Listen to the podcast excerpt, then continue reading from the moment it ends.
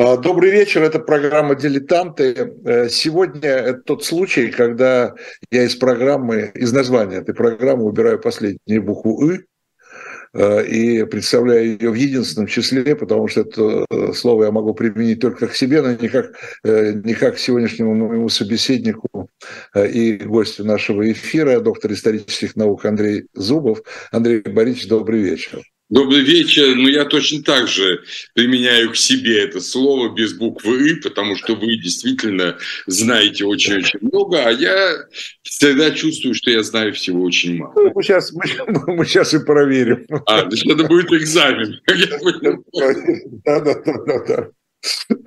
Андрей Борисович Зубов, э, ну, собственно говоря, в очередной раз я должен сказать нашей аудитории, э, что э, работаем мы в рамках тематических рамках самого свежего журнала «Дилетант» вышел майский номер, и сегодня первая программа из там четырех-пяти, которые получаются, которые приходятся на каждый номер, эти наши еженедельные программы, и сегодня вот первая программа по майскому номеру. И, конечно, хотелось сразу же затронуть главного героя этого майского номера, это Николай Первый и главная тема номера Николай Первый, как мы ее там на обложке, во всяком случае, написано, Николай Первый и его жандармы. Mm. И э, да, как всегда, наверное, мы по, и, может быть, в сегодняшней программе или в следующих программах еще мы затронем другие рубрики, другие темы, э, и касающиеся Николая, и не касающиеся Николая Первого. Э, вопрос, Андрей Борисович, к вам такой первый вопрос, начальный вопрос. Он не экзаменационный. Э, скажите, пожалуйста, ну, собственно говоря, мы с советских времен, из всех учебников да, исторических помним, что Николай I отнесен к таким наиболее если не самый реакционный правитель, то наиболее реакционный правитель э, значит, царской России. А в какой мере э, как его там обзывать, реакционный, нереакционный, это вы решите сами. Но в какой мере вообще на характер режима Николая а, повлияли декабрьские события 25 года? Ну, декабристы, да. Вы знаете, я, надо сказать, занимаясь э, немало эпохой Николая Павловича, я сам э, вступил в эту эпоху, стал ей заниматься с одними представлениями, а вышел с другими. Это не значит, что я считаю теперь Николая Павловича, как его представляли тогда, рыцарем без страха и упрека. И, как вы помните, если Александру Первому присвоит был, хотя он сам отказывался от него всячески, титул благословенный, то к Николаю Павловичу был представлен титул незабвенный. Э, и, но я понял немножко глубже внутренние его интенции. Вот для того, чтобы понять Николая Павловича, надо понять, э, что он, являясь третьим из э, сыновей императора Павла Петровича, он, в общем, не имел никаких шансов на то, чтобы занять престол. И к этому, занять трон. Да. да, и к этому, в общем, себя не готовил. Э, царствовал его после убийства Павла Петровича, царствовал брат старший Александр, потом был Константин, который благополучно находился после 15 года э, в Варшаве, будучи польским наместником. Э, и молодой, потому что там же был большой очень разрыв если старший брат это 77 год Александр, да, то Николай это 90, 1796 год. То есть между ними почти 20 лет, 20 да. лет практически разрыв. И э, Николай бы чувствовал себя даже ну, почти как не как брат, а почти как сын в отношении своего венценосного брата. И вдруг в 18 году, когда Николай Павлович только-только женился э, на русской принцессе э, по любви, все было тогда благополучно очень, она действительно была красивая женщина очень, э, вот, и, э, у них происходит такой разговор со старшим братом, который был записан как раз его женой, э, э, великой княгини Марии, вот, она записала, что они встретились на маневрах, по-моему, это Красное Село было, и вот с глазу на глаз, но в присутствии жены, Александр говорит, ты знаешь, говорит, я, видимо, долго не буду занимать престол. Бог не благословил меня, у меня нету детей, э, ну, законных. Там еще была внебрачная дочь, но она позже тоже умерла. У меня нет детей, и я чувствую, что я не могу совершить вот всего того, что я считаю нужным. Э, наверное, из-за того, что я очень грешный человек. Александр I носил в себе два очень больших греха э, всю жизнь. Э, первый совершенно неискупный – это участие в убийстве отца. Э, пусть не прямое, он его, естественно, сам не убивал, но он согласился на государственный переворот, прося, чтобы отца там выслали за границу. Ну, понятно, что заговорщики ясно видели, что выслать за границу отца нельзя иначе он будет мстить, значит, надо убить. И Александр явился косвенным соучастником убийства. Ну а второе, что он по молодости, будучи неверующим человеком, э, очень легкомысленно вел жизнь. Он свою красавицу, тоже жену, императрицу Елизавету, отдал. Но свои... сам, Андрей Борисович, но он сам тоже был красавцем. Да, конечно, он отдал. Но ну, их же Екатерина Великая, чтобы она-то мечтала через голову Павла сделать императором Александра и даже готовила соответствующий закон, изменение закона о престолу наследии. Но э, все абсолютно придворные, которые, в общем, обычно, как вы знаете, весьма подобострастны, тут воспротивились. Понимают, что это будет просто государственная катастрофа. И она отказалась от этой мысли, но она его готовила, а совершеннолетие наступало в российской императорской семье по традиции с момента женитьбы. Поэтому она очень рано, она его 16-летним мальчиком выдала замуж, э, женила на 14-летней девочке. Э, и, ну, понятно, в этом возрасте брак редко бывает сознательным и прочным. И, в общем, император, тяготясь ею, даже еще тогда великий князь, э, сам связавшись, опять же, с очень красивой польской княжной, э, вот, э, он фактически сдал свою жену своему другу Адаму Черторижскому. Но потом он понимал, что это преступление, что это что это грязно. Он это он исправил свое преступление, он сошел со своей женой, и, как говорят, последние годы царствования, последние два года, три, они жили как молодожены, и подворные смеялись, что у них медовый месяц. Вот, хотя они уже были не молодые оба люди, но э, вот это он исправил.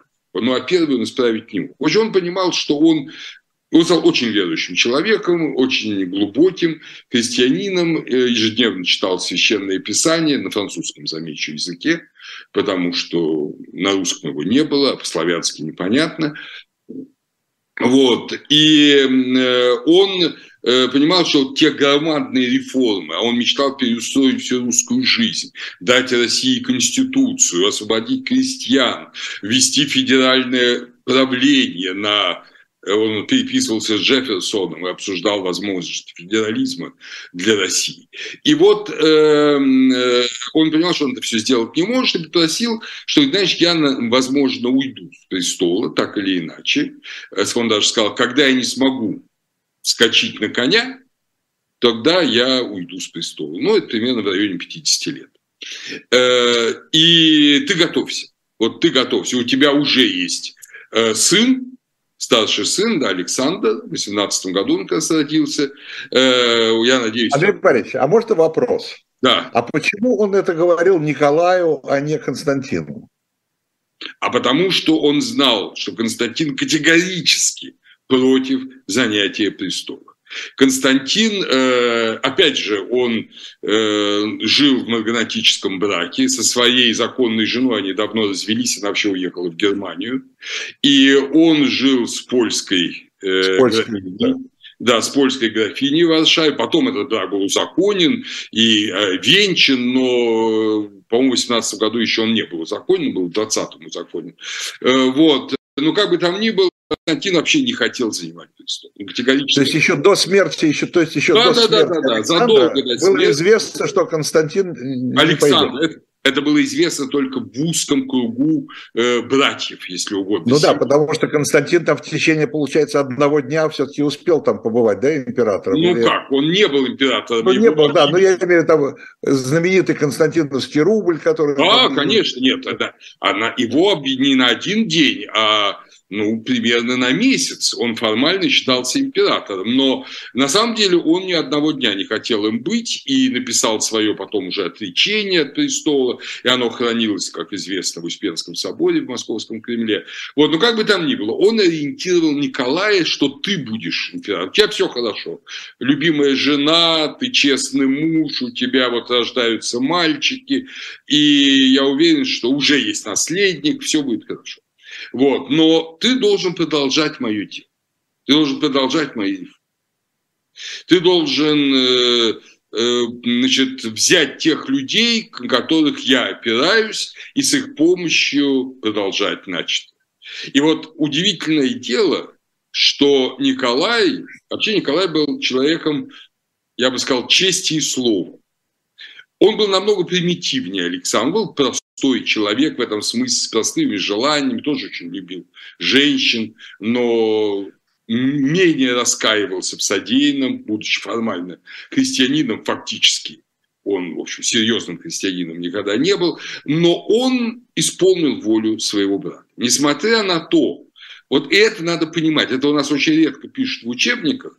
Несмотря на то, что действительно произошел вот этот э, декабрьское восстание.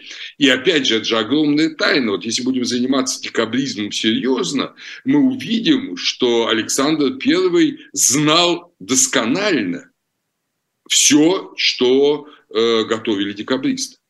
Он много раз, последние годы, последние 2-3 года, он э, писал и говорил своим близким, что вот я, видимо, буду убит, что меня хотят убить. Но он ничего не делал, никого не арестовывал, никого даже не э, ссылал, там, не лишал званий. Предполагал, что в этом заговоре участвуют намного более, более высокие люди, чем они участвовали в нем на самом деле. Он предполагал таких людей, как Спиранский, в нем участвующими. Э, и Э, ну, многих, многих других, э, Киселев, граф Киселев, будущий граф Киселев, и так, э, Ермолов, вот, он их всех перечислял тоже как участник, и он ничего не делал. У меня складывается такое ощущение, я читал очень большие массивы их переписки с братом Константином, который недоумевал. Да, он читал внимательно и переслал брату Константину знаменитую зеленую тетрадь, то есть это устав Северного общества. Э, вот, и э, брат Константин менее склонный к чтению человек, он потел, пыхтел, но прочел эту большую тетрадь и был в полном ужасе, что ты почему-то ничего не предпринимаешь. И он говорит, что ну, он что-то ему отвечал, что он ничего не сделал. Это было не почему-либо, не потому, что он был слабовольный или все. Это было, видимо, потому, что он решил положиться на волю Божию. Если России суждено свершиться революцией и свергнутой быть династией, или там скажем, династия, если как хочет Северное общество, станет парламентским, ну, Россия станет парламентским государством, пусть так будет. Тем более, что он сам же установил парламентское государство во Франции. Такое, то есть такое покорение как бы обстоятельствам, да? Я думаю, что он даже внутренне хотел этого. Он, ведь смотрите, он во Франции э, в 15 году, Людовик был против Людовика XVIII, а он его принудил, именно он, не прусаки, не австрийцы, не англичане, именно он заставил Людовика э, принять Конституцию в 15 году и назначил своего э, ставленника, да, э, Ришелье, э, премьер-министром Франции. Вот, человек, который, как известно, Одессу основал, и, в общем, э, именно поэтому Ришельевская это в Одессе. Не Другой Ришелье. Да, да. Не в Дорогие, дорогие слушатели, это другой решили. Да, да, это не тот, который... Это не тот, который у Дюма. Это его, это его прямой поток. И, кстати говоря, да. последний, потому что он не оставил детей, и род пресекся на нем.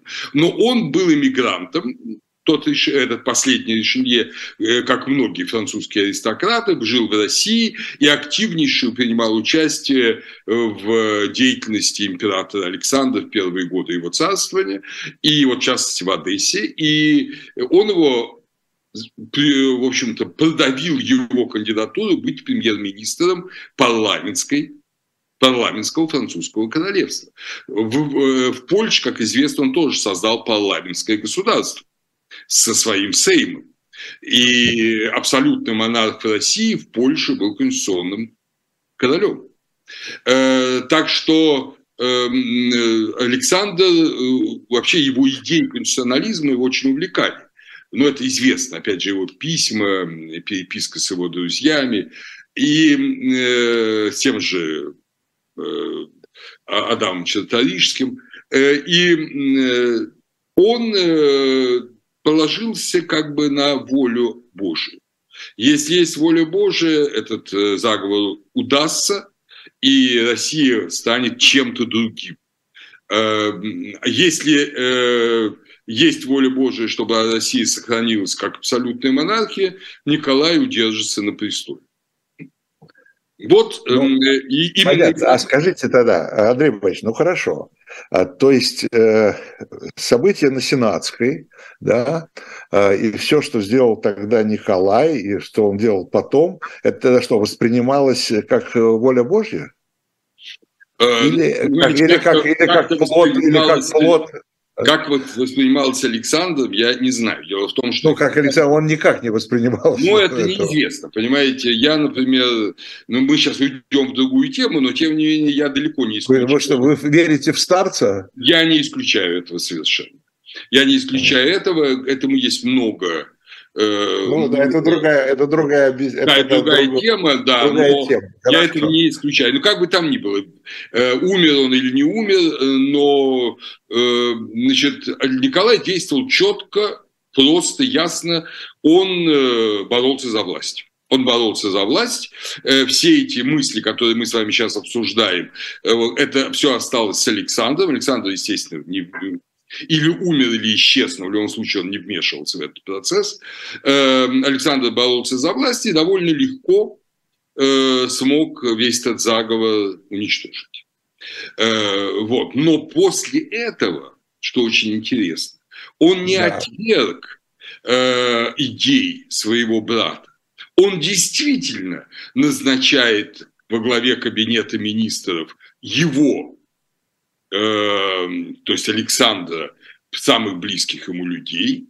Эм, он э, действительно не меняет министров практически.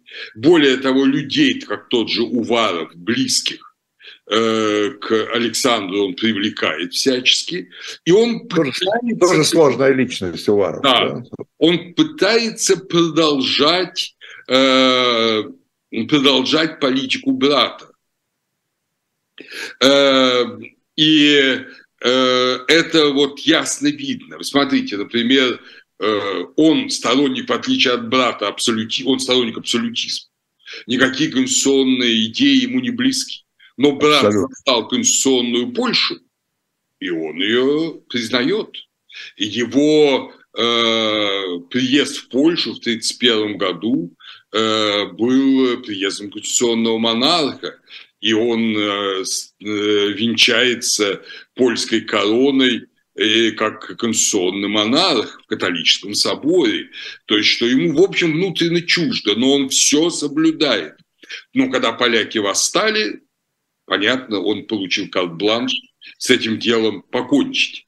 И так во всем. Понимаете, в абсолютно, то есть, скажем, он ведь не бросил идей брата ликвидировать крепостное право. Если мне не изменяет память, э, он созвал то ли пять, то ли восемь секретных комитетов по ликвидации крепостного права, но так и не завершил работу ни один из них. Но, тем не менее, он позволил тому же Киселеву, которому, кстати, дал графский титул, э, совершить ну, практически освобождение государственных крестьян. То есть он им дал намного более широкие права, самоуправление. Э, и вообще очень-очень уважал вот эти реформы, которые, конечно, своего полного согласия проводил граф Киселев. Поэтому можно сказать так, что очень ограниченный умственно, при этом благородный, э, я бы сказал, культурный, все-таки по-своему человек, но по-своему. Он, в отличие от брата, никогда не выучил ни греческий, ни латынь, ненавидел совершенно классические языки.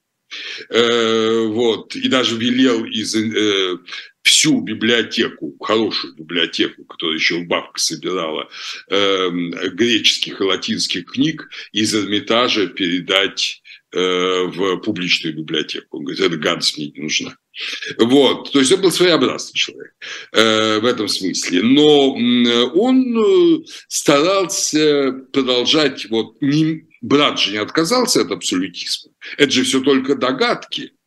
Э, Конституция Новосильцева, которая, как известно, по приказу Александра была составлена в Варшаве э, его ближайшим соратником Николаем Новосильцевым да, в 19 году.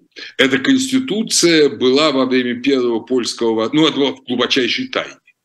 Она не была никогда объявлена, э, но было объявлено, когда выступал в Сейме Александр выступал в Сейме в Варшаве первом своей речи, он объявил, что он вот те конституционные учреждения, которые даны Польше, он хочет распространить на всю Россию. Это он сказал на всю Россию. Это он сказал во всеуслышание. Это, кстати, ужаснуло русских помещиков. Они поняли, что это означает конец крепостного права. Ну, в общем, что-то началось. Это особый разговор. Но как бы там ни было, эту конституцию нашли восставшие поляки, когда захватили Великокняжеский дворец Константина Павловича, и распечатали в 2000 экземпляров. Напечатали, но тогда тоже пропаганда работала.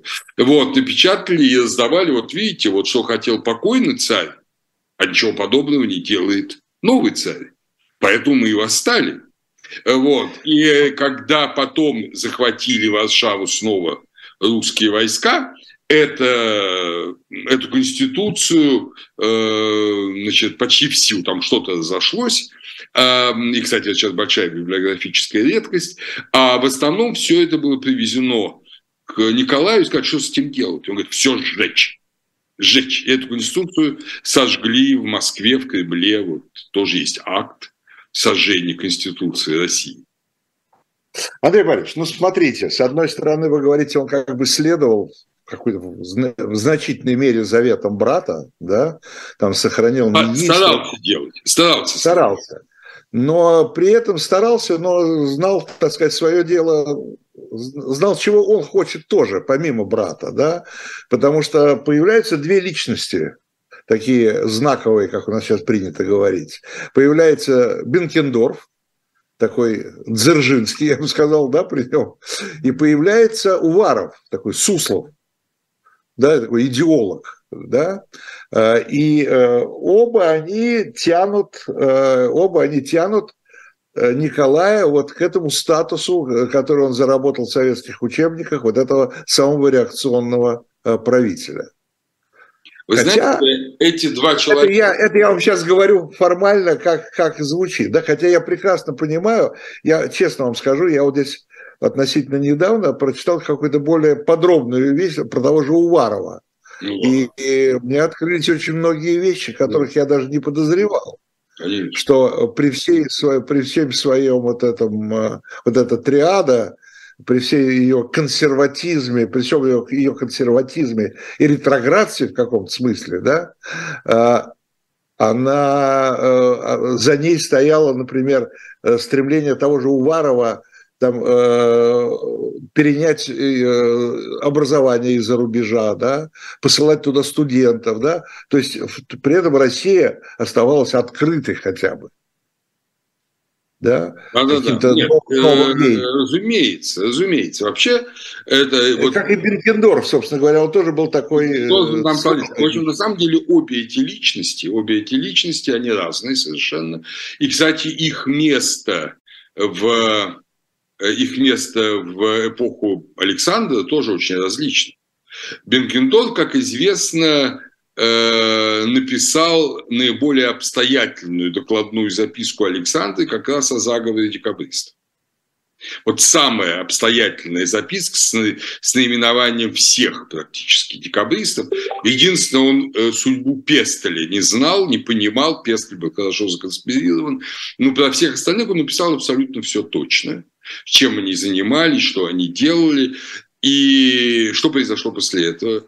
Александр не только не стал вызывать и расспрашивать Бенкендорфа, но Бенкендорф пал у, него в невероятную немилость и до того дошло, э, ну явно совершенно было, что он его игнорирует и им недоволен, что перед тем, как Александр отправляет в свое последнее путешествие вот, э, в Крым и Украину, э, которое закончилось смертью и исчезновением, да.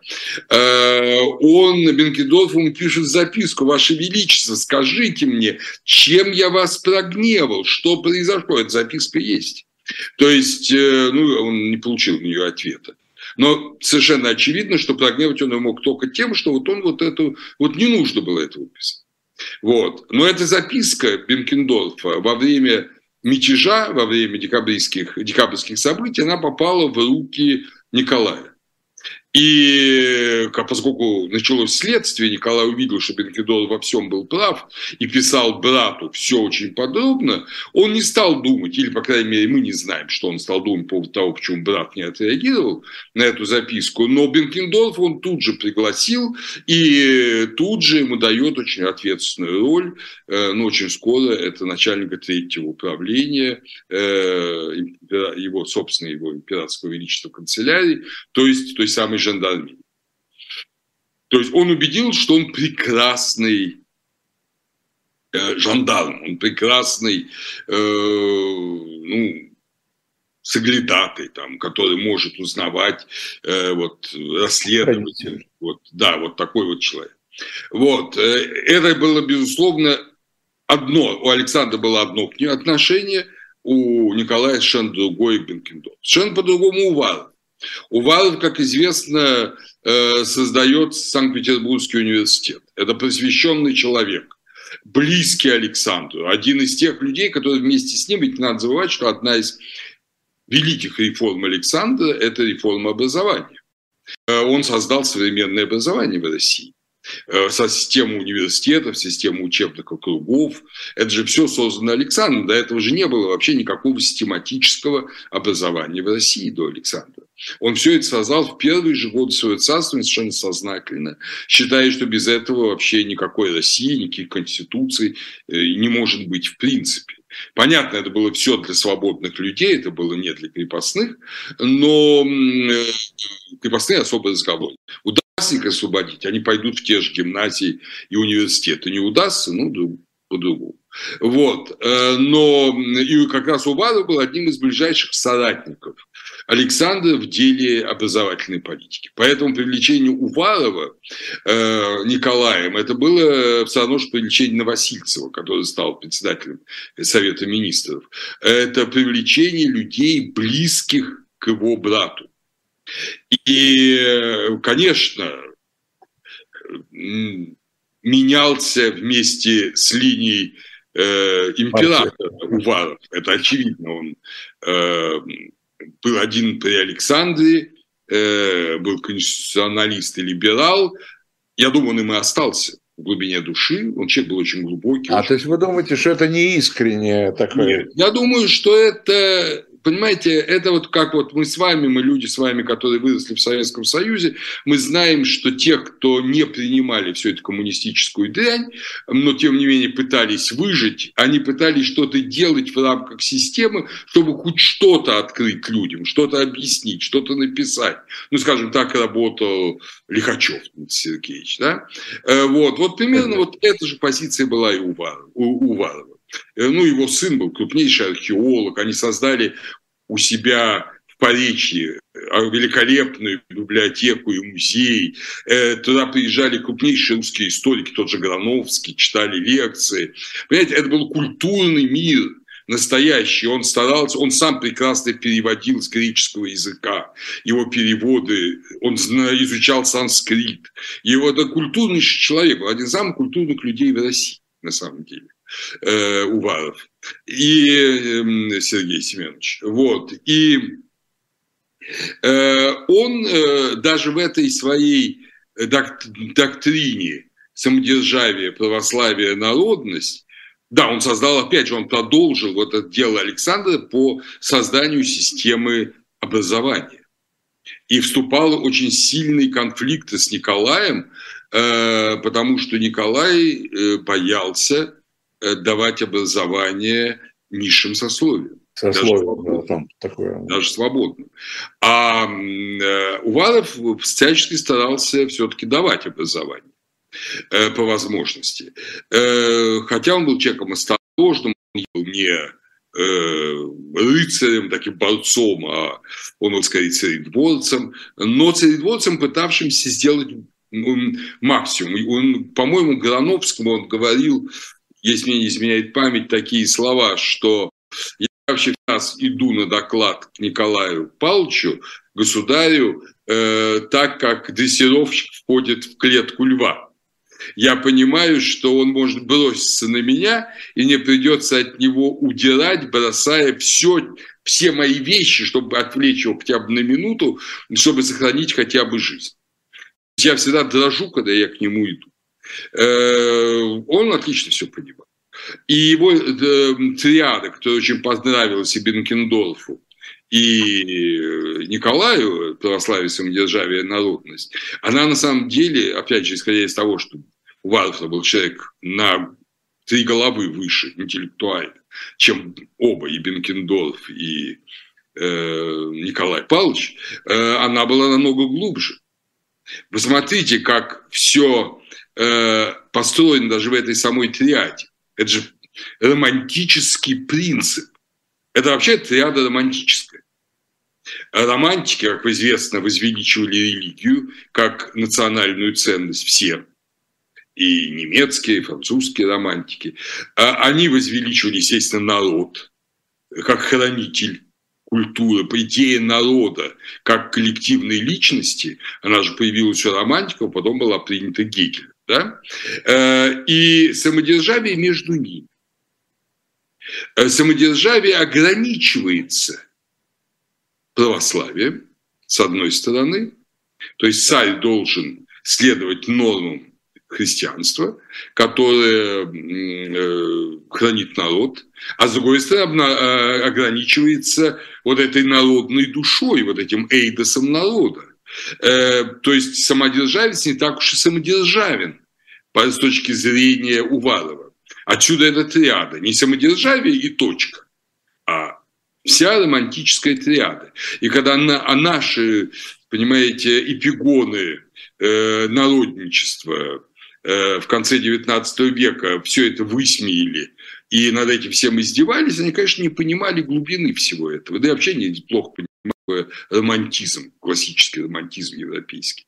А Уваров это понимал очень хорошо. И когда, кстати говоря, э, после революции 1948 года в Европе и подавления э, революции в Венгрии русскими войсками, Николай принял курс уж совсем такой, я бы сказал, э, советский, да, на полное закрытие страны, урезал э, места в университетах, выгнал э, профессоров, таких более-менее свободно мыслящих, запретил выезд за границу без своего личного разрешения кому бы то ни было, вел жесточайшую цензуру, тогда Уваров подал в отставку.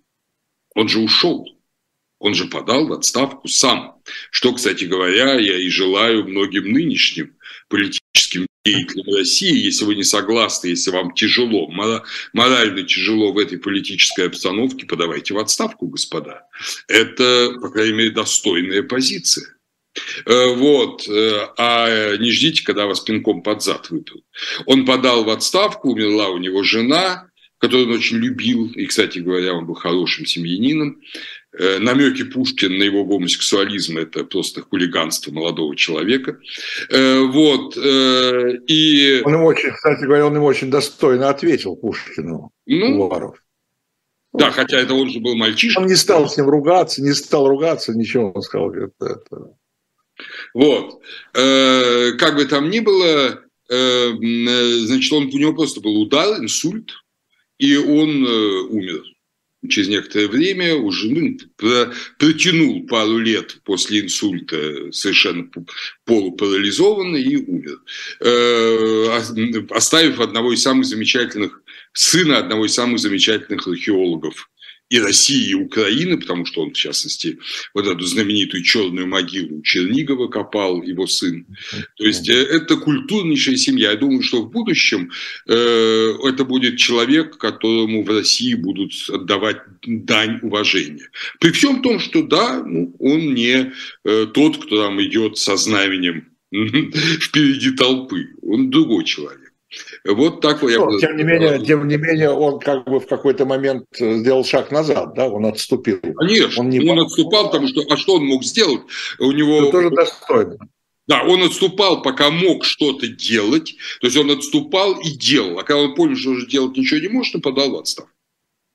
С этой точки зрения, конечно, Бенкендор был в большей степени служака и, и адаптировался, так сказать, к любому.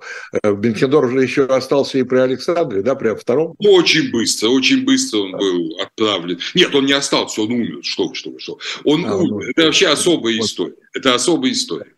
Э, Бенкендорф э, умер, конечно, при Николае Павловиче, и Николай Павлович его безумно любил. Вообще вот тот человек, с которым действительно сердечно во всем был близок э, Николай Павлович, это как раз э, Бенкендорф. А э, Бенкендорф был человеком, я бы сказал, очень современным. Он был вор, он, причем вор не такой вот, ну, когда понемножку, а он был вор такой, какие вот сейчас есть, крупный. Он давал согласие на те или иные э, крупные проекты, только если его включали в управление той или иной компании с очень большими деньгами. И он огромные деньги таким образом накапливал. Он был э, коррупционер высшего уровня. Э, и при этом он умер довольно бедным человеком. На что он тратил деньги? Ну, вы уже догадываетесь. На женщин. Э, да, Бенкендор, в отличие от э, как раз Уварова, он был огромный женолюб и волочился за всеми и в конечном счете он уехал за границу с, с женой какого-то сотрудника Министерства иностранных дел, я не, не помню его фамилию, и молодой женщиной, ему уже было сильно за 60, э, и там его хватил инсульт, и он там и помер. Э, вот за границей, потом его тело везли. А еще была у него знаменитая эта любовница, как же Амели, Амели Крюгер, нет, не Крюгер. Да, да, да, да, да, так она вот с ней, он, собственно говоря, и помер. Ну да, да. Там... Он и помер. Я бы забыл. Говорят, что она уже, говорят, что она уже командовала третьим отделением, а не он. Ну, по крайней мере, она командовала Бенкендорфом. Я не знаю, нужно ли ей было. И в интерес, она его буквально из него вытянула миллионы понимаете, миллионы. Вот. Он при ней, этот страшный Бенкендорф, при ней был как э, мальчик, э, как слуга. Вот. Э, бедная его жена, немецкая аристократка, ну, азейская, она потом приехала забирать тело своего мужа, который похоронен, кстати, в нынешней Эстонии, в их фамильном имении. Э, вот. Так что Бенкендорф – это вот абсолютно другого типа человека. И еще, конечно, если говорить вот о том, что было чуждо Николаю и что составляло суть Александра, это, конечно, надо упомянуть еще одного человека из его культурного поля. Это Александр Николаевич Голицын, князь Голицын, так называемый маленький Голицын. Князь Голицын, как известно, был министром Э, министром э, просвещения и одновременно министром духовных дел у Александра. Он возглавлял так называемое двойное министерство. Э, против него, ревнуя к его влиянию и к его культуре, все-таки был очень культурный человек, против него интриговал страшно Аракчеев, им была недовольна вся верхушка русской православной церкви, потому что он был сторонником перевода Библии на русский язык, он э, был активным сторонником библейских обществ, эм, и э, в итоге они его в 24 году свалили. В 24 году э, Александра Николаевича Голицына уволили с этого поста, Александра уволили с этого поста, чтобы не вступать в открытый жесткий конфликт с русской православной церковью, да и со своим тоже фаворитом Аракчеевым. Э, Николай сохранил за Голицыным пост министра почт, но, естественно, не ахти какой пост, но довольно быстро князь Голицын попросился в отставку, ему это было совершенно не нужно. Несмотря на свои громкие титулы, он был довольно бедным человеком, э, ну, у него было в Гаспере небольшое имение, и он, в общем, там прожил последние годы э, и умер тихо, никому не мешая, э, всяких скандалов и любовниц. Эм, одна там дама, которая за ним ходила, читала ему Библию, потому что он ослеп совершенно, и это было его главное, собственно, утешение последних лет. То есть вот, например, такого мощного духовно человека, который хотел религиозно просветить русское общество и создал русское отделение библейского общества, и перевели ведь Евангелие на русский язык, э, псалки, э, катехизис митрополита Филарета Дроздова был избран. Но Александра еще, естественно. И даже было переведено Пятикнижие Моисеева, которые эти заговорщики добились того, что оно было в итоге переведено и было сожжено на кирпичных заводах эм, э, значит, Александра Невской лавры в Петербурге. Вот а Александр, да, Александр был, кстати говоря, категорически против русской Библии. Вот это была одна из особенностей его. Э, он был против этого, он считал, что вообще люди не должны читать священное писание, кроме священников, потому что это их, ну, если угодно, уводит от доблести или покорности. Офицеров от доблести, а мужиков от покорности. А, Андрей Ильич, э, такой вопрос, возвращаясь э, к третьему отделению и вот после декабрьским событиям. А э, вот создание этого третьего... Кстати говоря, там многие говорят, что это третье отделение, это как бы первая, чуть ли не первая политическая полиция в России. Но ну, были какие-то тоже похожие структуры и при Петре, и при Екатерине. Э, Слово и дело. Слово и дело – это самое ну, страшное. Слово и дело, да, уж не говоря уже. Ну, простите, э, жандармское управление, оно и десятой доли тех зверств не чинило, которые чинили в XVIII веке. Да. Но тем не менее, у меня вот вопрос вот какой. В какой мере э, декаб, декабристское движение было разгромлено? Было ли чего, чего опасаться Николаю? Э, зачем ему нужно было третье отделение? Э, что, что, что его волновало в обществе, в русском, российском обществе того времени? Что представляло угрозу для него. Какие-то свободолюбивые, какие-то реформаторские идеи гуляли, все равно продолжали гулять уже и ну, после декабристов. Ну еще. Ну, конечно, ну, каждый из наших слушателей отлично знает про Александра Герцена. Вот. Герцен, понятно, тоже был под внимательным надзором и даже был сослан, да. Э, Вятку был под надзором, из третьего отделения многих людей было много. Эм, не будем забывать, что 19 э, век, ну, по крайней мере, с 20-го, скажем, года, это эпоха революции. Э, вот эпоха э, французская революция закончилась, потом началось наполеоновское время, когда было не до революций, а, ну, значит, что испанская. А потом началась эпоха революции. И 30-й год – это успешная революция во Франции, свержение старшей линии бурбонов.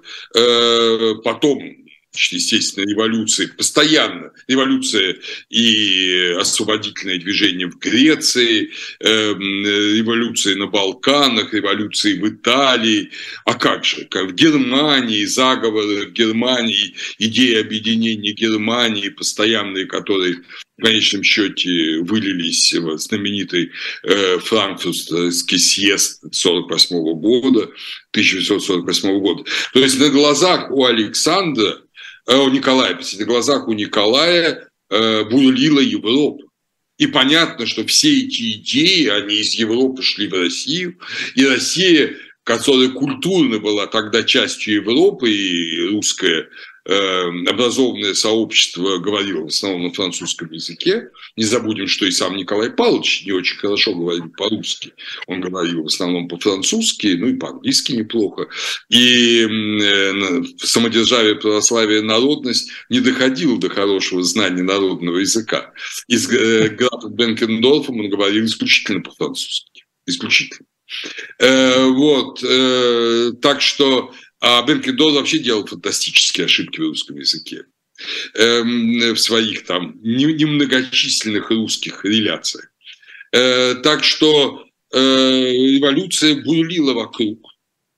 Революция бурлила в Польше, ну, 30, да, 1 года, э, револю... фактически это же революция в Польше. Да? Мы ее называем по, по царской еще из традиции восстанием первое польское восстание, наша революция, на самом деле, освободительная, национальная освободительная революция. Э, вот. Э, так что Александр страшно этого боялся. И заговоры постоянно были. Постоянно. Э, и то это была такая вольнолюбивая значительная интеллигенция, которая группировалась вокруг кружка Станкевича, потом Белинского, это были студенты Московского университета, то это были э, офицеры, как мы бы сейчас сказали, польской национальности в русской гвардии, а их было немало, польских дворян, и многие из них дышали этими национальными идеями, национального освобождения. Так что это все было, да, это было не сонное общество, Совершенно нет. И Николай Павлович чувствовал, что он живет на вулкане, что э, то, что происходит во Франции, не забудем, что из чего началось польское восстание, да, польская революция э, 31-32 годов. Э, началась революция в Бельгии в Бельгии, в Нидерландах, которая привела, собственно говоря, к созданию независимой Бельгии. И... 30-й год, если не 30-й год, да. Э, и он собрался, поскольку Бельгия страна католическая, он собрался послать, подавлять это восстание польские свои, ну, у поляков была своя армия, а на ее главнокомандующим был сам император русский, но это была особая польская армия, набиравшаяся из поляков под польскими знаменами, с польскими офицерами и генералами, естественно, католиками.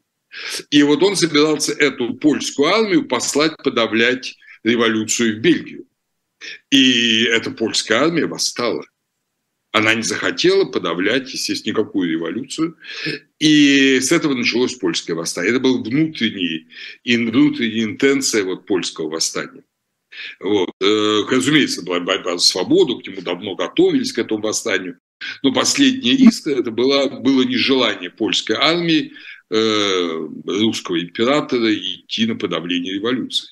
Так что Николай совсем не чувствовал себя спокойно. И вот когда, понимаете, тиран, ну, ладно, абсолютный монарх, э, живет как на вулкане, он постепенно э, начинает рассматривать свою власть как абсолютную ценность. Даже не для себя – а для как бы для страны. Вот что без меня все в России... И все, все, все рухнет. Да, все рухнет, все погибнут, как вот революции, там вот междоусобица, кровь, вот то же самое будет в России. Как вы здесь Поэтому, без меня будете? Да, есть. Поэтому, собственно, его и вот это закрытие России в 1948 году, новая эпоха революции и полное закрытие России от европейской заразы. Но опять же, как удивительно все идет, э, воспроизводит себя в России. Ну, вроде бы закрыл Россию, завернул гайки. Но тут же зачесалось начать большую войну. Я имею в виду борьба за ключи от Вифлеемского храма, да, 53 год. Очень захотелось, чтобы вот мир сказал, что признал, что я самый главный, что я вот первый из монархов. Мое, мое слово, оно закон. Там какие-то какой-то французский Наполеон III, которого он даже братом отказывался называть. Наполеона, как известно, выскочки, они же не бурбоны. Вот, и он ему никогда, Наполеон Саша обижался, Наполеон III, но он ему никогда братом не называл. Вот, э, и э, он ему писал «дорогой друг», «монами», там все, но никогда никаким братом. Вот. В лучшем случае кузеном раза два назвал. Понимаете, для честолюбивого французского Парвеню фактически, как это было обидно. У Наполеона, вот. у первого Наполеона с Александром, они братья, братья были. Да, да, да, был период, был период. Был период, он тоже быстро кончился.